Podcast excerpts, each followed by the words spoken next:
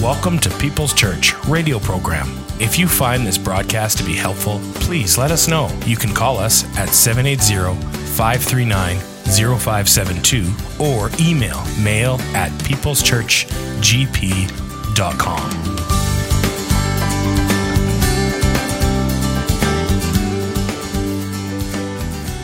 One of the questions I've gotten through the years, uh, a lot, a lot from Christians is, uh, Pastor, I, I, I need more faith. I want more faith. It's been a, it's been a question that comes up actually very often. Uh, I think in our mindset, we have this concept that we really don't have enough of this, and so we have to go and somehow create this faith. And I, and I want to go and get myself some more faith. I, I want us to look at that today because I really think that it's a misconception that hurts the practice of faith in the Christian life. Faith doesn't originate with your ability to create it. Faith originates as something that God actually has creatively put into your life.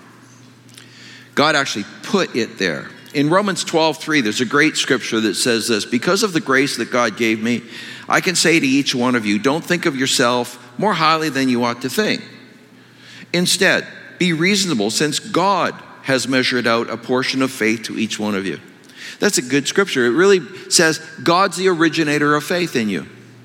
God already put faith in you. It's not a question whether you have faith. The question is, what are you doing with it? It's not that you need more faith. You already have more than enough faith. You're going to see that as we read through some other scriptures. You see, faith is something that doesn't begin with us. More that you make yourself sort of the originator of faith, the more frustrated you're going to be in living by faith because how can I get myself to believe more? How can I actually, you know, just get more faith? It's not a question of that. Your emphasis is not on getting faith, your emphasis is on practicing faith. How do I go about practicing what I have already received? Because you've already received from God the original portion of faith that He has put out for you. You've got it in you. It's not, it's not going and finding it on the shelf somewhere. You already have it. Now, we're going to be looking at a story uh, that kind of illustrates uh, a cool truth about this, and it's the story of Jonah. You don't usually think of Jonah as a great man of faith. In fact, we think of him as a man of huge pride and arrogance and prejudice issues. I mean, this, this guy really had some deep seated issues, and he did. And he did. And this is the beauty of faith, you see, is that even his own actions and even his own plans and even his own mistakes could not obliterate his faith. It couldn't rob him of that which belonged to God. It couldn't take from him that which he already had from an omnipotent, all powerful, and ever present and eternal God. He had faith, it had been apportioned to him. Even his life choices, which were horrible. I, I, I hate what this guy did and how he practiced it what he did was basically turn against God's plan. God called him and said, Hey, buddy, I want you to go to the city of Nineveh. You know probably a bit of the story. And the city of Nineveh was, boy, it was a big city for those days 120,000 people. It was a Gentile city, which that was strike one. Uh, it was a godless city in many ways. It was really violent. Violence was huge there. And uh, it was a city where the barbarity of what was transpiring was just absolutely crazy. And so Jonah was sent by God with the message warn them, give them, the, here was the message 40 days, 40 days, judgment's coming. So Jonah, though, didn't want to go. In fact, it says immediately upon the first call, God called him to do this. He turned and he ran. And so he runs down to the docks. He grabs a ship to Tarshish. Uh, to, to, and where he's going is right up on the Spain coast. He's going to be going all the way down to the entrance to the big Atlantic, and he's going as far as he can actually from the direction God wanted him to go. See, Nineveh would have been going inland, actually heading east. He heads west, and he wants to go as far as he can. Now, he knows he can't run from an omnipresent God. God's everywhere. He knows that. But he's not running from God in that per se, he's running from God's assignment, from God's work. You think that would just absolutely destroy this man's faith. So the story goes he gets on the ship, the ship starts out into the Mediterranean, and a, an unusual storm comes. Uh, it was very unusual. Sailors knew that there was something completely wrong with this storm. This was a different storm than any other storm. This was a storm they recognized there's a spiritual thing going on. And so, as that storm hit the ship, and they tried everything to tack back to land, get anywhere way to some safety, and they couldn't make any headway. They couldn't do anything against the storm. Anything they tried and the knowledge that they had to uh, deal with the seas didn't work. Jonah's sleeping down in the hold. Everybody gets woken up and said, Call on your God. Finally, they they draw lots. They find out Jonah's the guy that's kind of the source of this whole issue. Jonah says, I am. Said, I am acting very disobediently towards God. Um, guys, you're going to have to throw me into the sea. They try one more time to deal with the storm and not throw him into the sea. They cannot, they just can't do it. God was stopping Jonah. He was saying, No, no, no, no, no, no, no, no. See, the Ninevites matter to me, Jonah. I'm compassionate towards them. And you are going to do this, and your arrogance and pride is not going to stop my message. So I'm going to get you to do it, even if, you, even if I have to kind of take your arm and twist it. They throw him into the sea because that's their only option. But God had also prepared a great fish. God had prepared, maybe it was a unique creation. God created this great fish. That's how it's uh, ver- versed in, in, in the Bible. And, and the fish swallows Jonah. And Jonah is in the belly of the fish for three days, three nights. By the way, just think about Jesus, crucifixion, resurrection. In fact, Jesus spoke to him. He said, I'm going to experience, I'm going to actually be going to the land of the dead. That's what Jonah actually called it. He's like, I am going to be there in the grave for three days. It's an interesting thing. So Jonah ends up in this place, and you'd think that he would just absolutely just kind of give up. He had already kind of given up, hadn't he? Have you ever been there where you've just made some really bad decisions and you're even running against God, maybe? And you know you're running against God. You know it. You know, every step that you're trying to take is trying to take you one step further away from God's directions, His command in your life, and you're wanting to take your own life down your own path, and yet you are a Christian.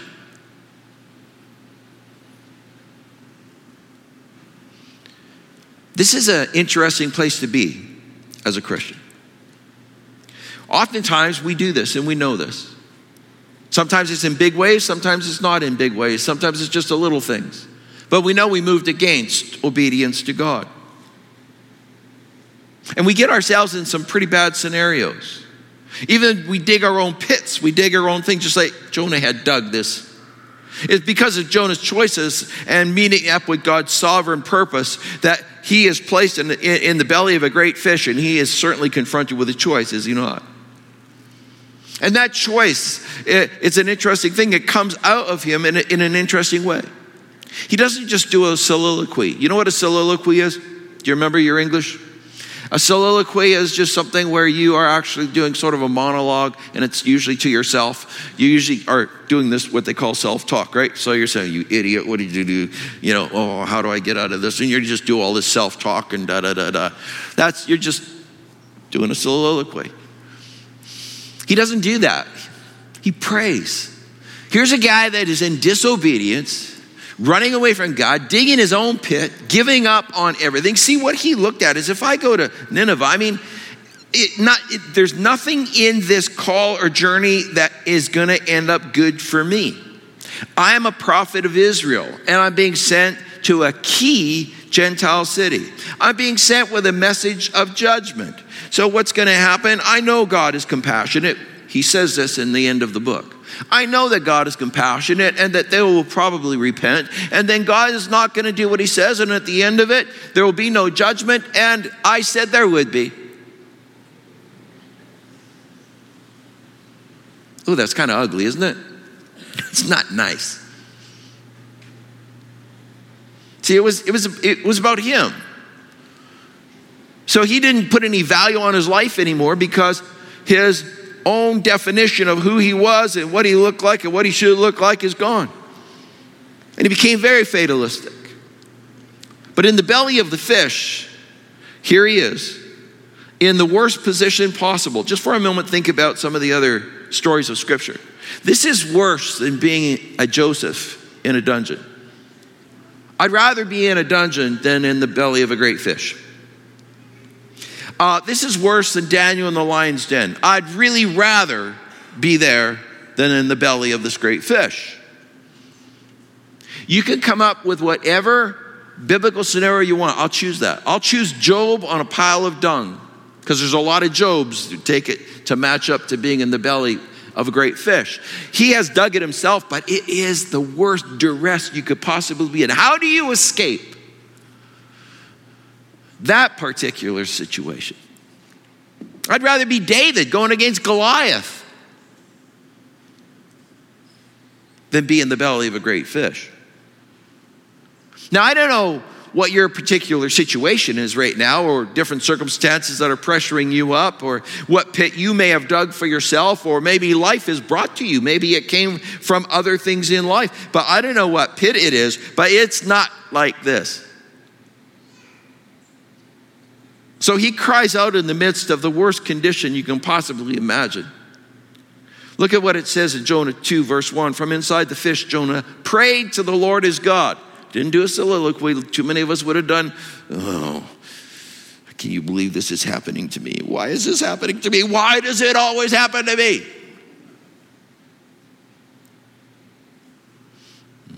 No. He prays. He said, Here's his prayer. In my distress, I called to the Lord, and he answered me. From the depths of the grave, I called for help, and you listened to my cry.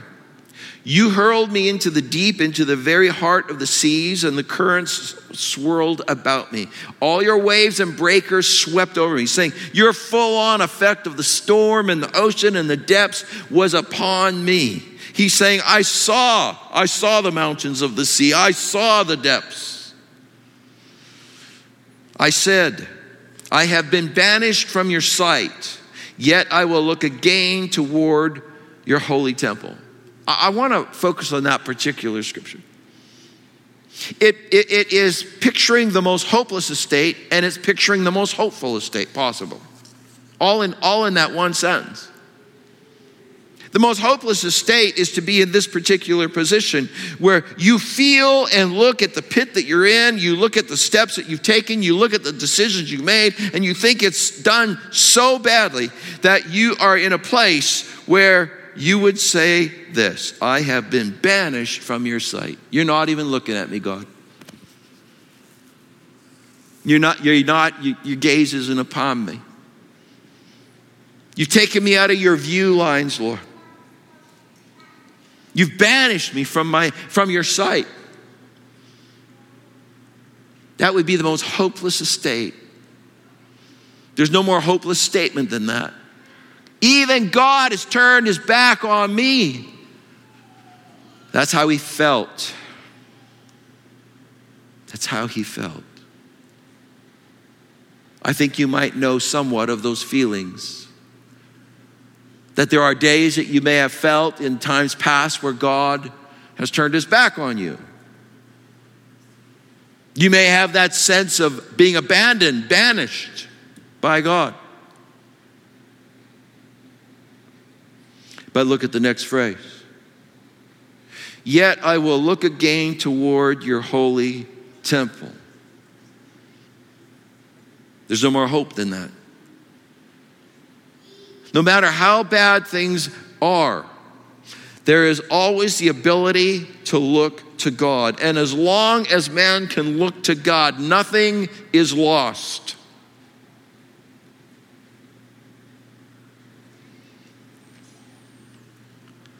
So when he says,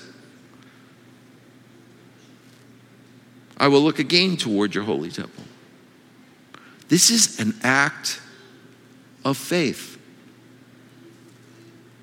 It's an action of faith. Even in the midst of his own bad choices, the character issues which could not be covered any longer by his prideful rules, and instead, he finds himself in a very exposed situation in the deepest place that any man has ever been, and no man has been since alive in the great fish's belly. You, you know, when you go through these things, when you go through the times you feel that God is not there or that He's not seeing you, and you feel like, you know, you're within this kind of a situation of hopelessness, and yet there's something in you of hope. When you get these kind of different forces working, I feel so hopeless, but I still got this thing in faith that I can look towards God.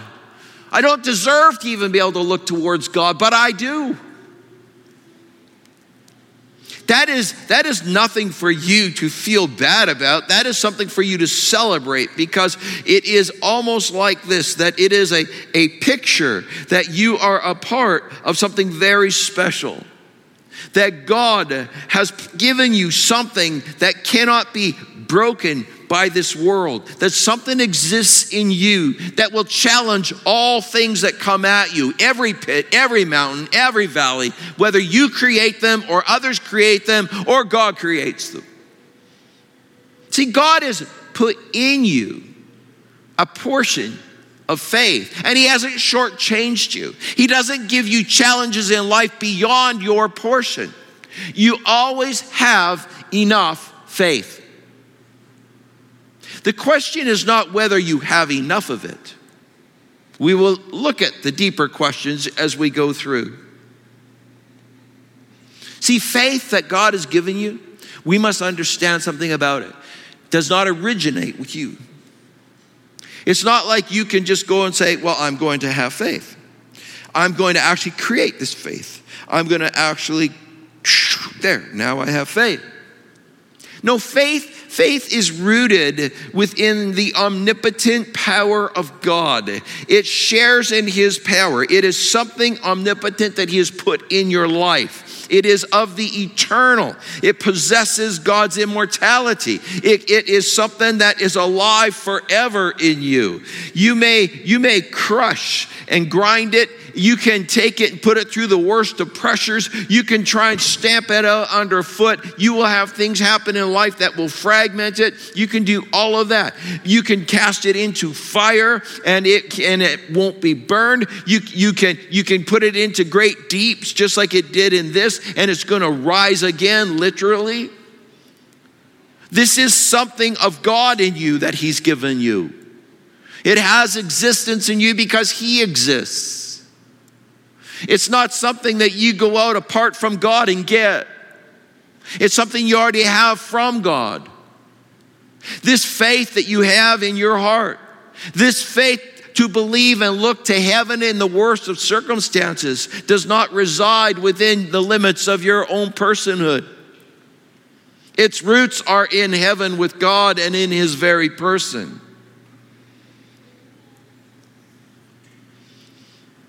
Imagine this. You see, you are a study of those things which seem to be abs- absolutely opposed to one another hopelessness and hope. It's hard to live in that, isn't it? It's like you just want to give in to one or the other. The tension is the war. There's a saying from a long time ago. It says, What a complex creature is man. Those who fancy that they can fully describe him do not understand him. He is a riddle and a contradiction. It's Christian man speaking about this particular condition where you have these opposing things. God didn't put you in a world of hopelessness and give you no hope. He gave you a faith that will endure anything that this world will throw at it. It is immortal. when you experience these kinds of tensions and these opposites. Do not be confused and do not be discouraged by it.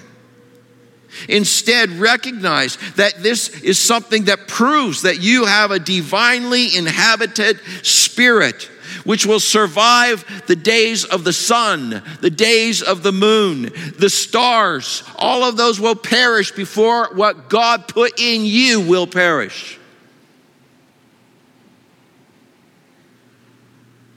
faith coming from Him. How beautiful, how powerful, how strong. This will endure all of the tests. If we have faith, in that faith, it's going to overcome the world. It baffles Satan. He, he hates faith. He hates faith because it takes him out of the picture. It, he forms fiery darts for you, but the shield of faith quenches every one of them. Faith is the thing that depowers the enemy and it baffles him. He knows you have it. You see, if we really look at this, it's the Goliaths of the world, the mountains of the world, the valleys of the world, the pits of this world that fear your faith. He wants you fearing those things, the enemy does, so that your faith is not coming to the battlefield. You have it. When I realize that I already have faith and I don't need to originate it, that takes the load off of my shoulders. And when I know that I have enough faith, that there's nothing that can overcome it, if the faith is allowed to be what it is, if the faith is going to be the thing that I stand in, that I live in, that I breathe in, that I challenge the, ch- the things that come at me in, That's why a man like Jonah, a man that had huge personal issues, could stand in faith in the middle of a great fish and look to heaven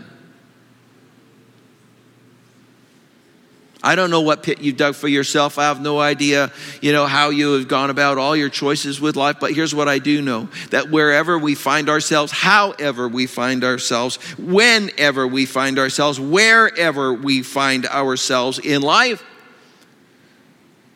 we can look to heaven because in us is a faith that connects there and is from there and allows us to actually go to God with this confidence that the God that we talk to hears us.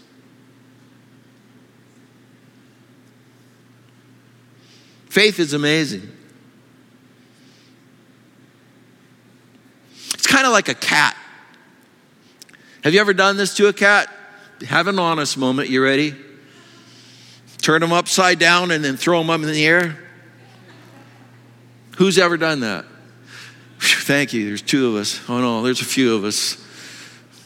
Where do they land? On their feet. Every time. That's your faith. That's, your, that's what faith does. Faith, faith always lands on its feet.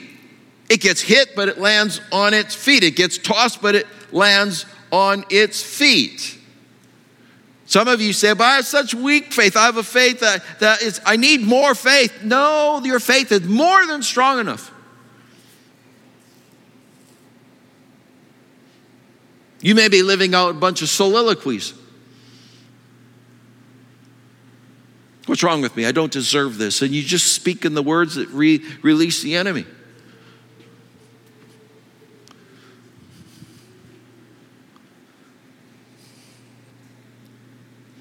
Faith is incredible.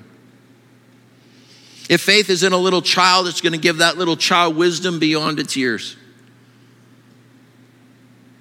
If that faith is in a decrepit old man, it is going to give him a strength in the middle of feebleness. If that faith is in solitude, it's going to bless a man with good company. If it is uh, uh, uh, in the midst of adversaries and enemies, it's going to bring you good friends. Faith in weakness is going to make you strong. In poverty, it will make you rich. There are so many people in poverty around this world that are so much richer in faith. Not because they have more of it, because they need it and they use it and they live it and they breathe it.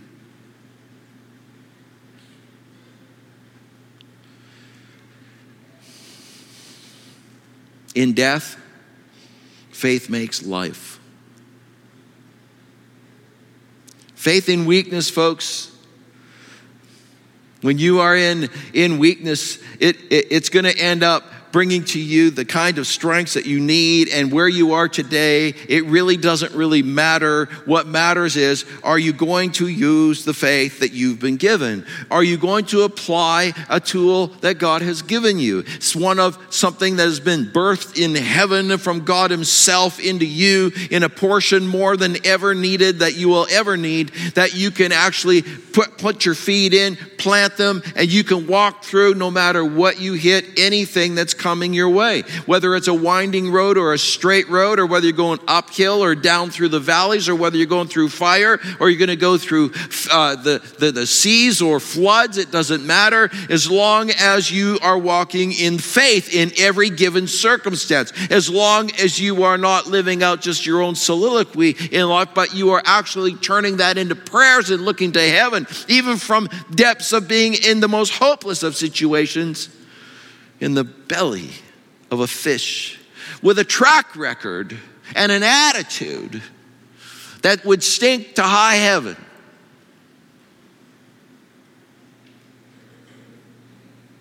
The Bible tells us that there is no weapon that is formed against us which will prosper. We are told that greater is he that is in us than he that is in the world. In this particular story of Jonah, we find a man that is very weak in character and in nature. And we cannot just point fingers, can we? Because we understand that road too. But the enemy wants to use your weakness in these areas to keep you from applying faith. And I say, never more have you needed to apply faith than now. Do not use your own weakness as an excuse not to look to heaven. That is the time you need to look to heaven the most.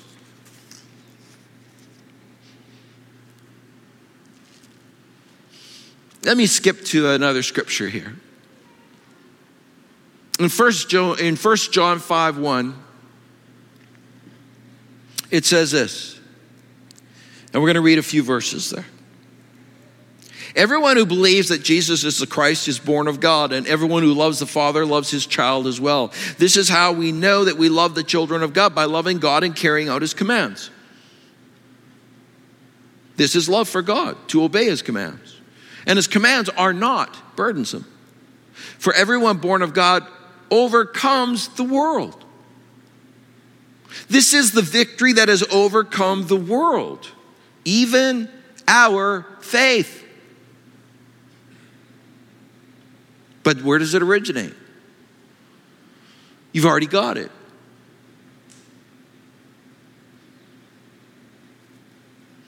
Who is it that overcomes the world? Only he who believes that Jesus is the Son of God. Do you believe that?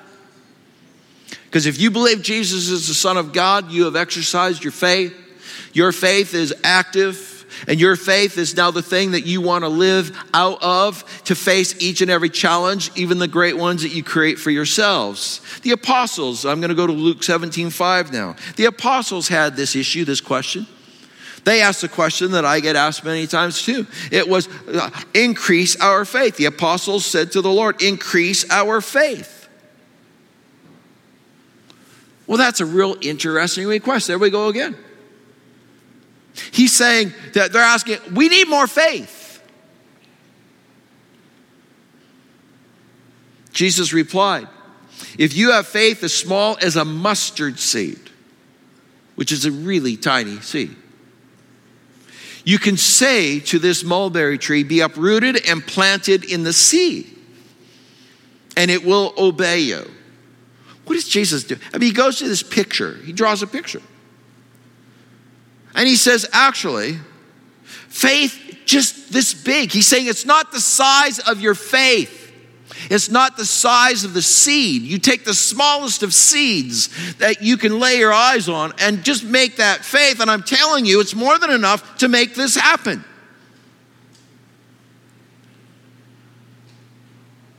He's saying it's not about increasing how much faith you got, it's about increasing how you use your faith putting that faith into application, taking steps of faith.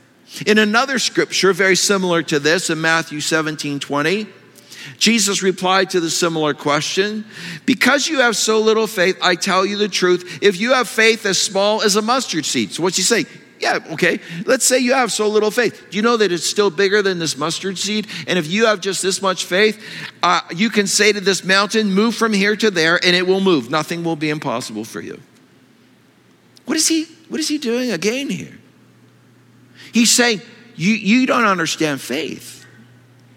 He's saying faith is not something that originates with you. You don't become an expert in faith or that somehow you look at each other and say, Well, I'm greater than you. We were warned against that in the first scripture we read today. You don't do the comparison model because it doesn't matter what seed God gave you, you have faith in you. It originated with you. All of us have faith.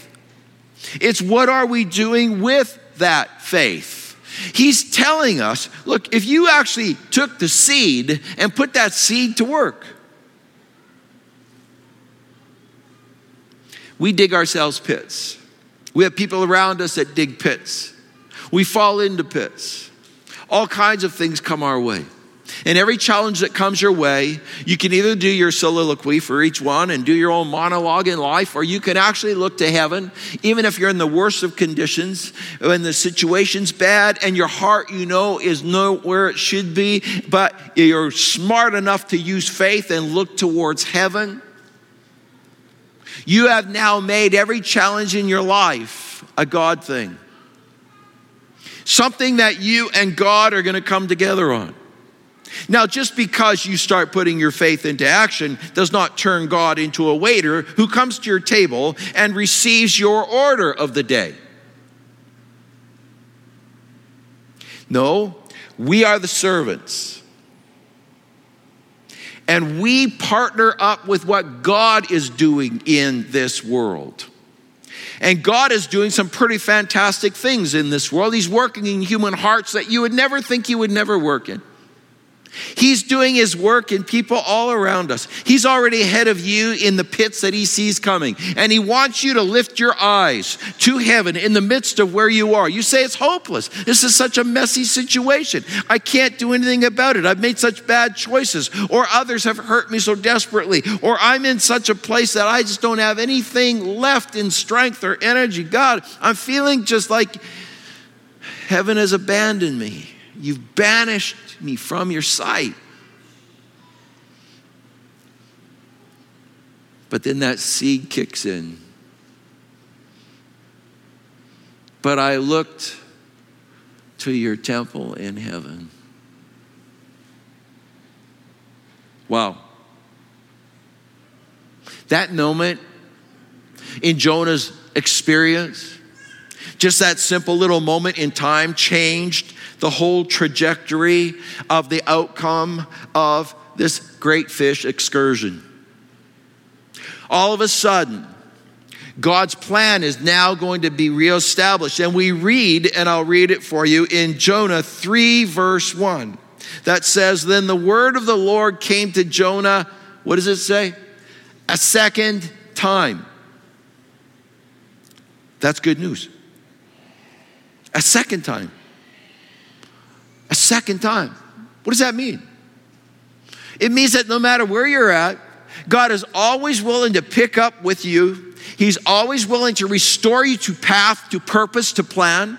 He's always wanting to kick back in what he's always wanted when you're willing to say, I'm done with running off to Tarsus. I'm done with trying to go to Spain as far as I can from your assignment. I'm tired of setting the direction for my own feet. God, I right now surrender. I look to heaven. I'm in the worst of circumstances. Yes, I dug my own pit. You've been gracious enough to build a great fish for me that swallowed me up, preserving me for three days here. And God, I'll go.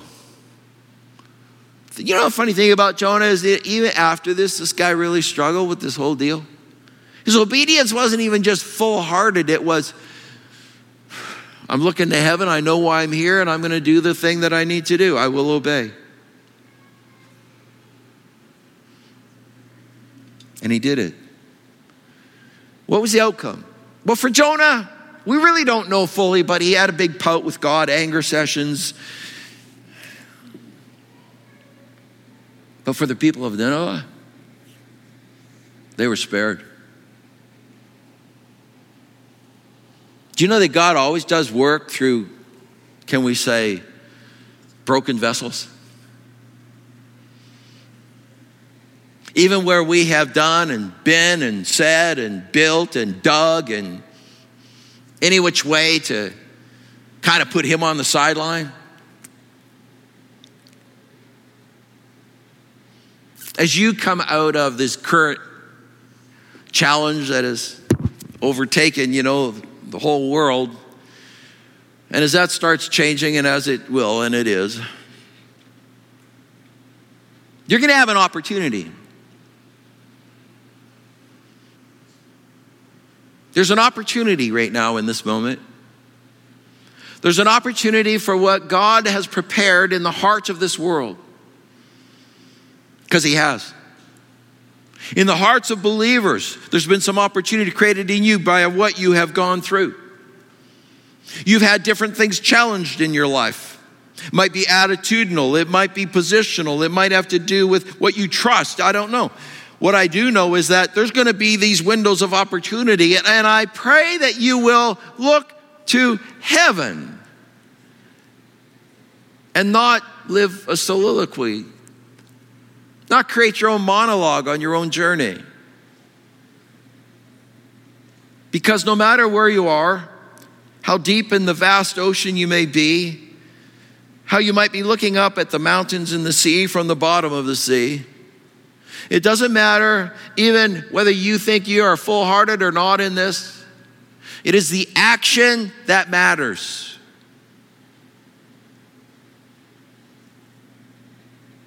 Look to heaven.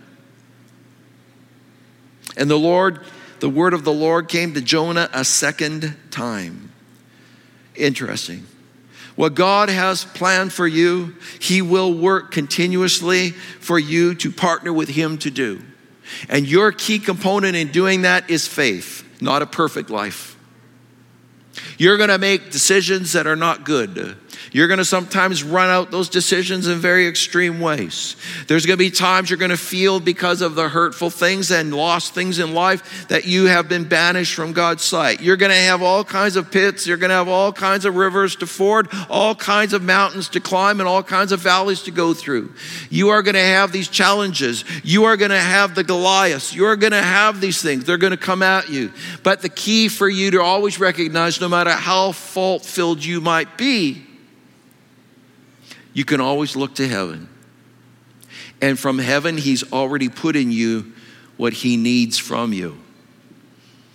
He gave you what He needs from you faith that when you take it and even in its most simplest form, use it, God comes to you. God acts. So let me finish with this. You see, it is the Goliaths of this world. It is the mountains of this world, the valleys of this world. It is all of these deep challenges, the floods, the deserts, it's, it, it's the losses, the hurt, all of those things in this world. They fear your faith. And your faith causes you to partner and trust or fear God more than the enemies or the pits or the things that you are experiencing right now. That's why you can go through things with God so differently than if you want to just create monologues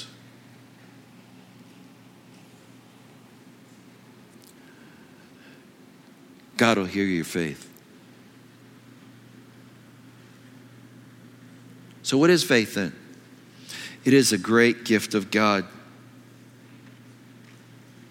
It's omnipotent, it's rooted in His omnipotence. It's rooted in His, uh, it, it, literally in His omnipresence. It's, it, it's everywhere. It is eternal. It can be ground. You can try and grind it up. Life will try to just crush that seed of faith so there's nothing there. It will try to do all of that, but it you cannot, it cannot destroy faith. That faith will always be there. And that's why when we stand before God one day, it's not going to be, oh, God, you didn't give me enough faith. A person that didn't receive Christ will not be able to stand before God and say, You didn't give me the faith.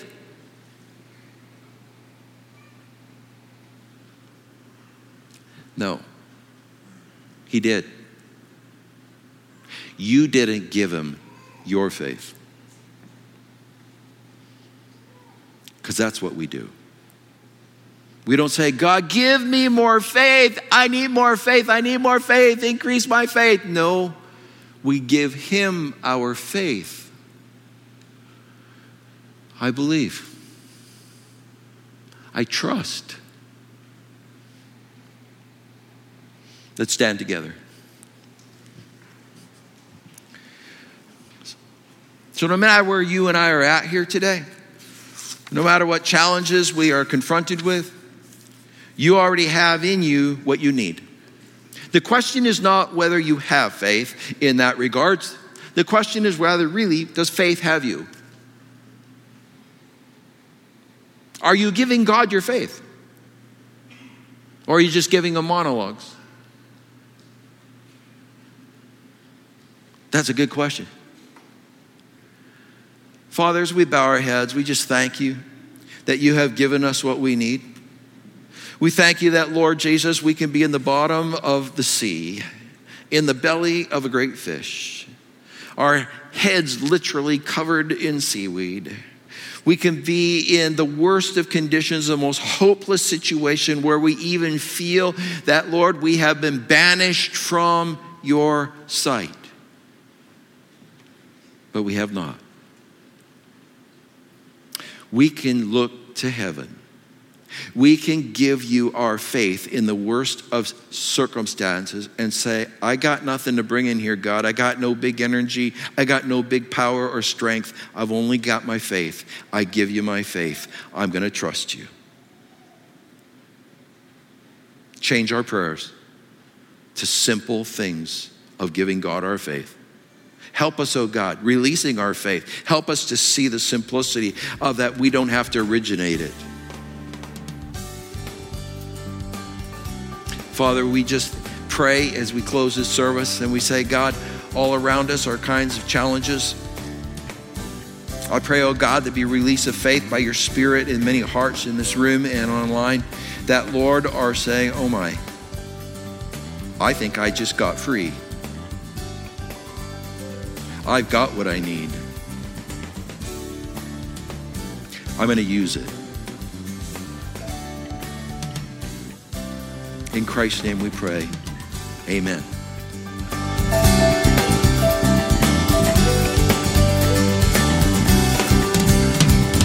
Thank you for listening to our program. If you find this broadcast to be helpful, please let us know. You can call us at 780 539 0572 or email mail at peopleschurchgp.com.